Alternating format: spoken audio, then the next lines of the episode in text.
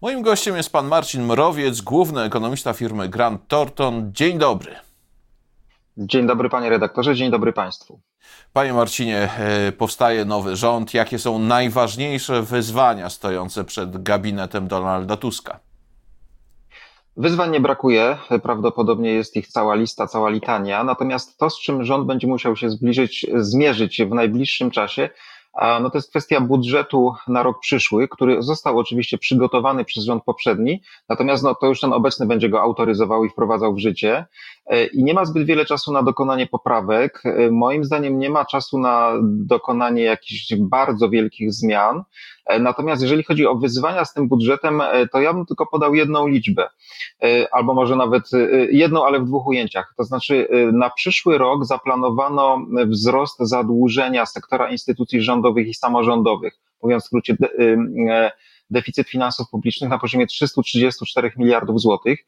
Jest to nominalnie najwyższy deficyt w historii. Gdybyśmy chcieli go odnieść do PKB, bo tak metodologicznie pewnie byłoby poprawniej, no to jest oficjalnie 4,6% PKB. Tutaj ekonomiści doszacowują różne y, elementy i mówią, że to może być w pobliżu 5% PKB. No i to już jest pierwsze wyzwanie. Na przyszły rok mamy zaplanowany 3% wzrost gospodarczy, więc całkiem solidny, w pobliżu potencjału naszej gospodarki w jej obecnym kształcie. Y, I przy tak do, y, relatywnie silnym wzroście gospodarczym zakładamy bardzo wysoki deficyt w odniesieniu do PKB i rekordowo wysoki deficyt nominalny. E, no i to jest pierwsze wyzwanie. Na to się nakłada jeszcze ta kwestia, że w trakcie kampanii wyborczej jednak zostały poczynione dosyć e, duże obietnice. E, zgodnie z, obietnic- zgodnie z obliczeniami Funduszu Obywatelskiego Rozwoju i Many.pl poszczególne komitety obiecały od 120 do prawie 240 miliardów złotych dodatkowych rocznych wydatków. No i to jest pierwsze duże wyzwanie. Po pierwsze, już ten budżet zaproponowany przez odchodzący rząd, e, moim zdaniem, jest na granicy możliwości finansowania na rynku, tak aby to finansowanie odbywało się po rozsądnym koszcie, abyśmy po prostu nie płacili zbyt wysokich odsetek. A na to jeszcze mamy dokonane obietnice, które prawdopodobnie w części będą się materializować, więc jeszcze do tego deficytu będą dokładać. Ale jak można usłyszeć od polityków mm, nowego obozu rządzącego, raczej nieoficjalnie, y, no to jest tak, że oni liczą na to, że te kwestie właśnie tych napięć, jeżeli chodzi o finanse publiczne, również związane właśnie z obietnicami wyborczymi, załatwi nam właśnie wzrost gospodarczy. To, że gospodarka będzie się rozwijać, w związku z tym tych pieniędzy publicznych będzie więcej, no i stworzy to szansę pokrycia tych wszystkich potrzeb. Czy Pana zdaniem to realny scenariusz? Y, no na pewno on nie jest realny w perspektywie przyszłego roku. Myślę, że y, raczej trudno sobie wyobrazić wzrost, nie wiem, 5, 6, 7% od tak, y, i który, który nawet przy takich założeniach, no to i tak, i tak mielibyśmy deficyt, a przy takim wzroście to już zdecydowanie nie powinniśmy mieć deficytu.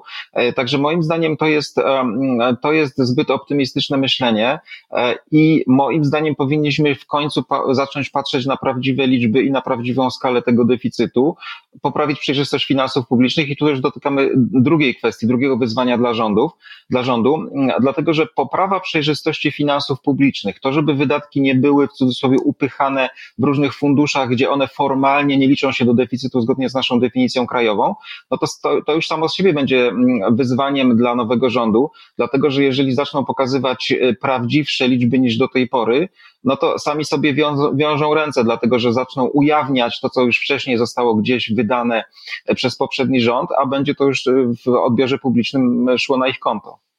No dobrze, to w takim razie gdzie? Gdzie szukać pieniędzy? E, ja bym może to pytanie przeformułował w ten sposób, jak doprowadzić do tego scenariusza, na który liczą politycy, to znaczy, żeby gospodarka mocniej ruszyła do przodu. E, I tutaj no, pierwsza dobra wiadomość jest taka, że prawdopodobnie minęliśmy dołek cykliczny, jeżeli chodzi o wzrost. E, I ten wzrost w pierwszej fazie będzie mocno napędzany konsumpcją prywatną, która z kolei wynika z jednej strony z tego, że rosną płace nominalne, ale przede wszystkim pomaga nam to, że wyraźnie spadła inflacja. Więc ta konsumpcja prywatna jest takim mm, pierwszym istotnym silnikiem. I teraz jest duże pytanie, a zarazem szansa dla nowego rządu, żeby mocno uruchomić silnik pod tytułem inwestycje. Te inwestycje kuleją nam mocno i to nie jest kwestia ostatnich tylko czterech czy ośmiu lat, ale gdybyśmy popatrzyli na ostatnią nawet dekadę na skalę inwestycji w Polsce versus inne kraje regionu, czy versus inne kraje Europy, inne kraje Europy, to tutaj mamy wyzwanie, mamy pewien, pewien problem i teraz moim zdaniem to, co już by pomogło, to jest stabilizacja otoczenia regulacyjno-prawnego. E, no, nie wchodząc głębiej temat, wystarczy przypomnieć hasło Polski Ład, w jaki sposób to było wprowadzane i jakich to szkód narobiło dla przedsiębiorców, ale też dla nas wszystkich.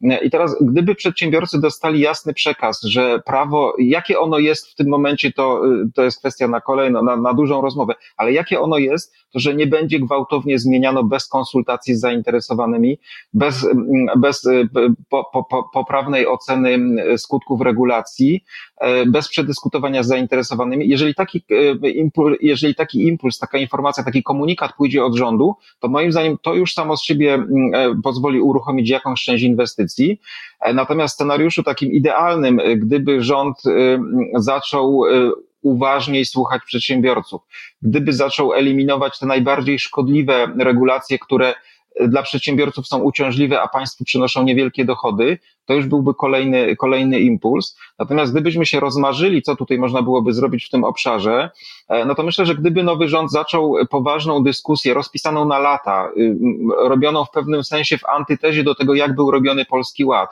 czyli nie szybko z zaskoczenia, bez konsultacji i bez zwracania uwagi na negatywne konsekwencje, które były oczywiste w wielu aspektach, tylko rozpocząć długofalowy proces nakierowany na to, żebyśmy za 2-3 lata mieli wypracowaną e, e, koncepcję i szczegóły systemu podatkowego, który nie byłby jednym z najbardziej skomplikowanych i najtrudniejszych do obsługi, tak jak jest teraz w, w, całej Europie, tylko żebyśmy dążyli do mm, systemu jak najbardziej przejrzystego, zrozumiałego, ja już tutaj, e, e, ja jestem realistą i ja już nie wierzę, że podatki będą niskie, ale niech one będą proste. No właśnie, co należy zmienić e, w podatkach? W tej chwili naczelną zmianą mm, polityków nowego rządu, proponowaną zmianą jest oczywiście kwestia podwyższenia kwoty, kwoty wolnej. To jest dobry pomysł? Pytanie jest moim zdaniem takie, to znaczy, trudno jest odpowiedzieć na pytanie, co punktowo zrobić w którym miejscu i czy ten pomysł jest dobry, czy inny byłby, czy inny byłby lepszy. E, moim zdaniem powinniśmy zastanowić się nad całą e, strukturą, nad, nad, nad tym, jak te nasze podatki działają i czy one stanowią jakiś spójny, logiczny system, który realizuje takie cele, które byśmy chcieli, żeby realizował? No, odpowiedź będzie nie. E, I teraz trzeba byłoby zacząć od, od samych fundamentów. Moim zdaniem obecne ustawy, niech one sobie funkcjonują do czasu wprowadzenia nowych, ale te nowe już powinny być e, spójne ze sobą, krótsze, przejrzystsze. Moim zdaniem powinniśmy po prostu obecny system zostawić, już w nim nie mieszać, już, już go nie korygować, bo on jest tak skomplikowany, że e, nawet specjaliści nie są w stanie go ogarnąć poza, poza swoim jakimś relatywnie wąskim obszarem. Musimy to moim zdaniem zbudować od nowa. No dobrze, to porozmawiajmy na koniec o ryzykach. Jakie pan widzi ryzyka dla polskiej gospodarki? E, no bo rozmawiamy w takim dosyć, bym powiedział, spokojnym tonie. No dobrze, wzrost będzie, sytuacja e, finansów publicznych, no trudna, napięta, ale też e, można sobie poradzić. A gdyby szukać takich poważniejszych ryzyk, to właśnie gdzie ich szukać? E, ryzyk nie brakuje, począwszy od ryzyk geopolitycznych, e, tych które, tych, które materializują się niedaleko nas, czyli kwestia Ukraina, Rosja, ale też tych, które rozgrywają się nad naszymi głowami, ale nas bezpośrednio dotykają. Kwestia napięcia e, Stany Zjednoczone, Chiny, kwestia próba odpowiedzi na to poprzez przyspieszenie procesu federalizacji w Europie, co też dla nas oznacza dosyć poważne wyzwania i ryzyka. Natomiast gdyby zejść tak piętro niżej i do tych ryzyk gospodarczych, które możemy zaadresować tutaj i teraz, e, dla mnie takim największym ryzykiem jest ryzyko e, rozkręcenia się takiej spirali populistycznej, która polega na tym, że politycy obiecują, potem starają się dostarczać, nie zważając uwagi, nie, nie zważając na to, jakie są możliwości budżetu, więc po prostu coraz bardziej nas zadłużając, generując coraz wyższe koszty obsługi długu. E, I tutaj e, jakby patrząc z boku i idąc w przyszłość, moim zdaniem powinniśmy się przy, wziąć pod uwagę taki scenariusz, że świat niskich albo wręcz ujemnych stóp procentowych bezpowrotnie odszedł w przeszłość po, po COVID-zie, po tym jak wielkie pieniądze zostały wtłoczone w gospodarkę, ale też biorąc pod uwagę sytuację demograficzną świata zachodniego, starzenie się, starzenie się społeczeństw, biorąc pod uwagę czynnik geopolityczny, czyli cofanie się procesu globalizacji. Globalizacja co do zasady maksymalizowała nam y, y, korzyści z handlu międzynarodowego. Dane obszary specjalizowały się w tym, co, y, co im wychodzi najlepiej i to powodowało, że w skali całego globu mieliśmy relatywnie niskie ceny. Natomiast teraz to się cofa, będzie coraz większa fragmentaryzacja, będzie skracanie łańcuchów dostaw, kwestia produkcja będzie musiała wrócić prawdopodobnie bliżej Europy. To wszystko są czynniki, które będą oznaczały wyższą inflację. Do tego dochodzi nam jeszcze kwestia transformacji energetycznej, no i wyzwań tutaj naszych lokalnych, związanych ze strukturą naszego miksu energetycznego. E, więc e, musimy brać pod uwagę, że świat będzie trudniejszy mm, i finansowanie długu będzie trudniejsze. E, więc to, czego byśmy sobie naj, najmniej życzyli, to jest to, żeby politycy zaczęli rozdawać ponad miarę i potem obciążać nas, nas kosztami obsługi tego długu. Więc to jest taki mój największa obawa, największe ryzyko. No i mam nadzieję, że w tą stronę nie pójdziemy.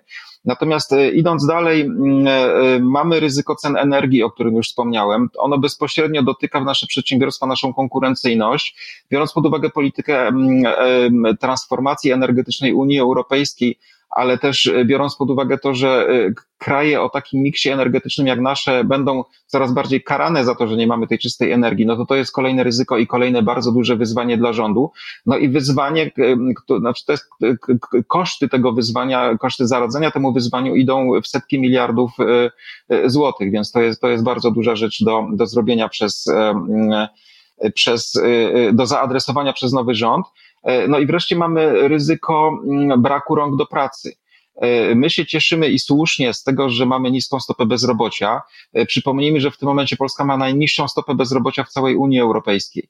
E, I, I, z punktu widzenia pracownika to jest dobra wiadomość, dlatego że jeżeli ktoś ma kwalifikacje i szuka pracy, to ją znajdzie. Być może ona nie będzie wymarzona i nie będzie idealna, ale to nie jesteśmy już w takiej sytuacji jak na, na początku lat 2000, kiedy bezrobocie mieliśmy dwucyfrowe i naprawdę było, było ciężko. Natomiast e, ten, e, ta sytuacja będzie się pogłębiać. Jeżeli weźmiemy pod uwagę, że roczniki schodzące z rynku pracy, przechodzące na emeryturę są średnio prawie dwa razy bardziej liczne niż te, które na rynek pracy wchodzą, no to mamy ciągły i systematyczny y, odpływ z rynku pracy. To już jest teraz problem. Natomiast moim zdaniem ten problem nam narośnie w scenariuszu, kiedy mm, wzrost gospodarczy mm, europejski mocniej ruszy do przodu, e, kiedy firmy, które mają u nas swoje oddziały i, i w Polsce płacą, y, mamy takie statystyki z y, przemysłu, że w Polsce stawka godzinowa jest na poziomie jednej trzeciej stawki na przykład niemieckiej, no to te firmy zaczną in, intensywnie poszukiwać u nas pracowników, y, mówiąc brzydko, wyciągając tych pracowników z innych firm, no bo na, wolnych rynku, na wolnym rynku już tych pracowników nie ma. No i to będzie bardzo duże wyzwanie, szczególnie dla firm małych i mikro, które mają mniejszą produktywność na pracownika i których po prostu nie będzie stać na te stawki, ale to też będzie duże wyzwanie dla sektora publicznego, który już teraz y, mocno nie domaga i w wielu miejscach płace są zbyt niskie, jak na to, żeby utrzymać odpowiedniej jakości specjalistów, a ten problem będzie nam coraz bardziej narastał. No i tutaj niestety dochodzimy do trudnego mm, problemu. E, myślę, że w Polsce nie ma chyba zbyt wielu entuzjastów e, e, polityki imigracyjnej. Ja też takim entuzjastą nie jestem. Natomiast patrząc na liczby, patrząc na wyzwania, no, albo to z, zrobimy w sposób świadomy i mm, przygotujemy politykę imigracyjno-asymilacyjną na takich warunkach, jakich byśmy sobie życzyli, albo to się dokona samo żywiołowo, no bo stanie na pracownika będzie i jeżeli my tego nie zaadresujemy, to się wydarzy żywiołowo i będziemy mieli konsekwencje, których byśmy nie chcieli mieć. Tak, i tu jest bardzo ważna rzecz, że mamy szansę na stworzenie tej polityki imigracyjnej w sposób rozum, rozumny i tak jak Pan wspomniał, y, na y, no, w polskich warunkach. Tak. No dobrze, zobaczymy, jak y, nowy rząd na to zareaguje, jak będzie działał. Są duże nadzieje. Bardzo dziękuję za rozmowę. Moim gościem był pan Marcin Mrowiec, główny ekonomista firmy Grant Thornton. Jeszcze raz dziękuję. Dziękuję bardzo.